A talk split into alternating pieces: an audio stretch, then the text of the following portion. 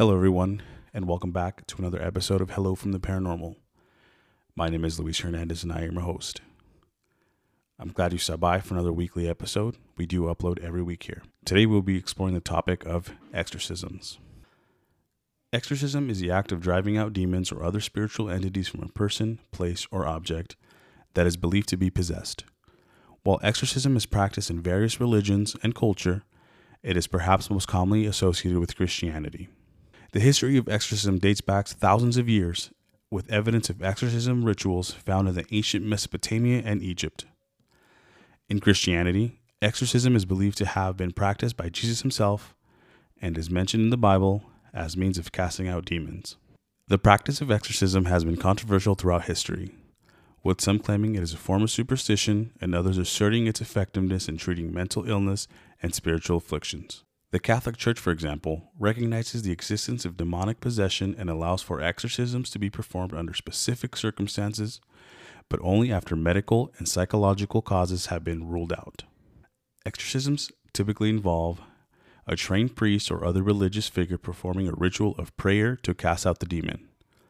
The possessed individual may exhibit unusual behaviors or physical symptoms such as speaking in tongues, convulsions, or vomiting during the exorcism. There have been several notable cases of exorcism in modern times, including the case of Anneliese Michel in Germany in 1970. Michel was believed to be possessed by multiple demons and underwent a series of exorcisms over several months before her death from malnutrition and dehydration. While some still view exorcisms as a legitimate form of spiritual practice, others are skeptical of its efficiency and argue that the mental illness and other medical conditions are often misdiagnosed as a possession. In recent years, there has been a push for greater regulation of exorcisms and a greater emphasis on mental health treatment for those experiencing spiritual distress. I want to share with you a story that was submitted via my Instagram. Again, if you have any stories related to anything paranormal, any experiences you might have experienced, I encourage you to send them over to my Instagram. You can find my personal Instagram at underscore the Luis Hernandez. Or I encourage you to follow the podcast Instagram that is at Hello from the Paranormal.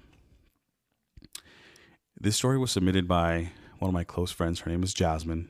And this is an experience that she firsthand saw everything happened and was there for the moment. She prefaced this by saying, brace yourself. And, you know, when she read that, I knew, when she wrote that, I knew it was going to be a good story. I, uh, I'm glad I braced myself because this is, this is insane, right?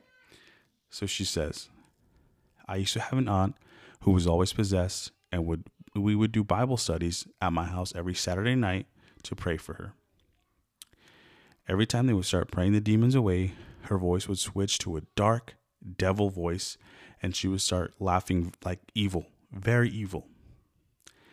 It was very creepy.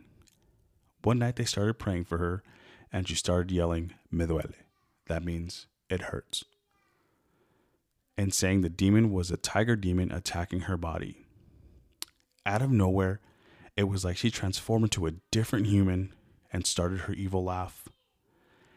As she starts laughing, scratches start appearing all over her arm, like if somebody was scratching her arms and her, all over her body. Then she starts vomiting.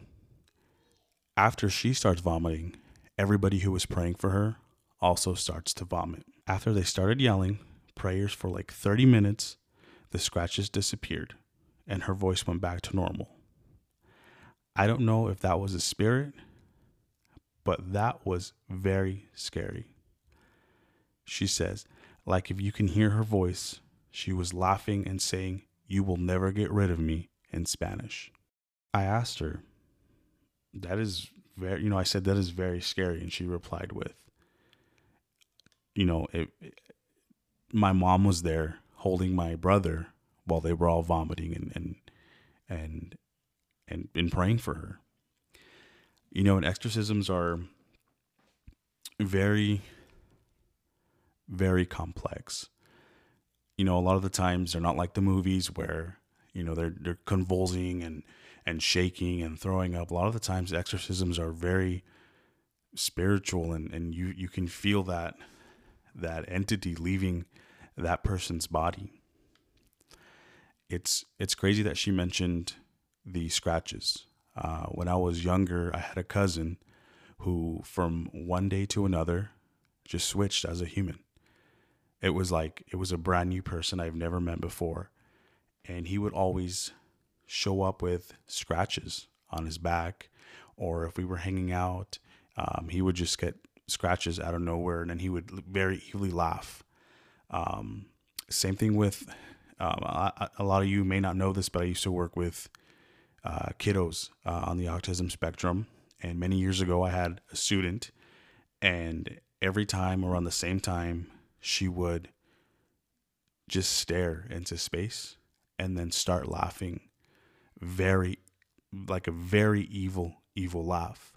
And she would just stare at me stare at me and say she's behind you or she's over here she's doing this you know not knowing what was going on it's like i couldn't ask the parent hey this is what's going on or i couldn't tell them hey this is what's going on obviously they're going to look at me like i'm crazy and you know i shouldn't be thinking about that while working with their kid but it was one of the scariest experiences just because I wish I could paint you guys a picture of what she looked like. She would just stare off into space. Her eyes would get all black, like all black, and she would just laugh and laugh and laugh. And it wasn't like a playful laugh, it was a very intimidating, very evil laugh as if she was going to do something bad. Oh man, I hadn't, I hadn't thought about or kind of relived that time in a while, and just thinking about it, even even now, it's still it's still pretty scary. Um, so Jasmine, thank you for sharing that story with us. Um, I, I really appreciate it. Um, again, if you guys have any stories, you can always submit them. I'll read them on air, and we can converse about them and and go from there. I want to thank you all for listening to this episode of the podcast. Um, again, if you you know go ahead and follow me on my personal Instagram, um, follow the podcast on our podcast Instagram. Everything will be down the show notes. If you enjoy today's episode, please give you know give, give the podcast a, a, rating. If you enjoy the show, if this is your first time, hello. If this is you know this is you coming back, thanks for coming back.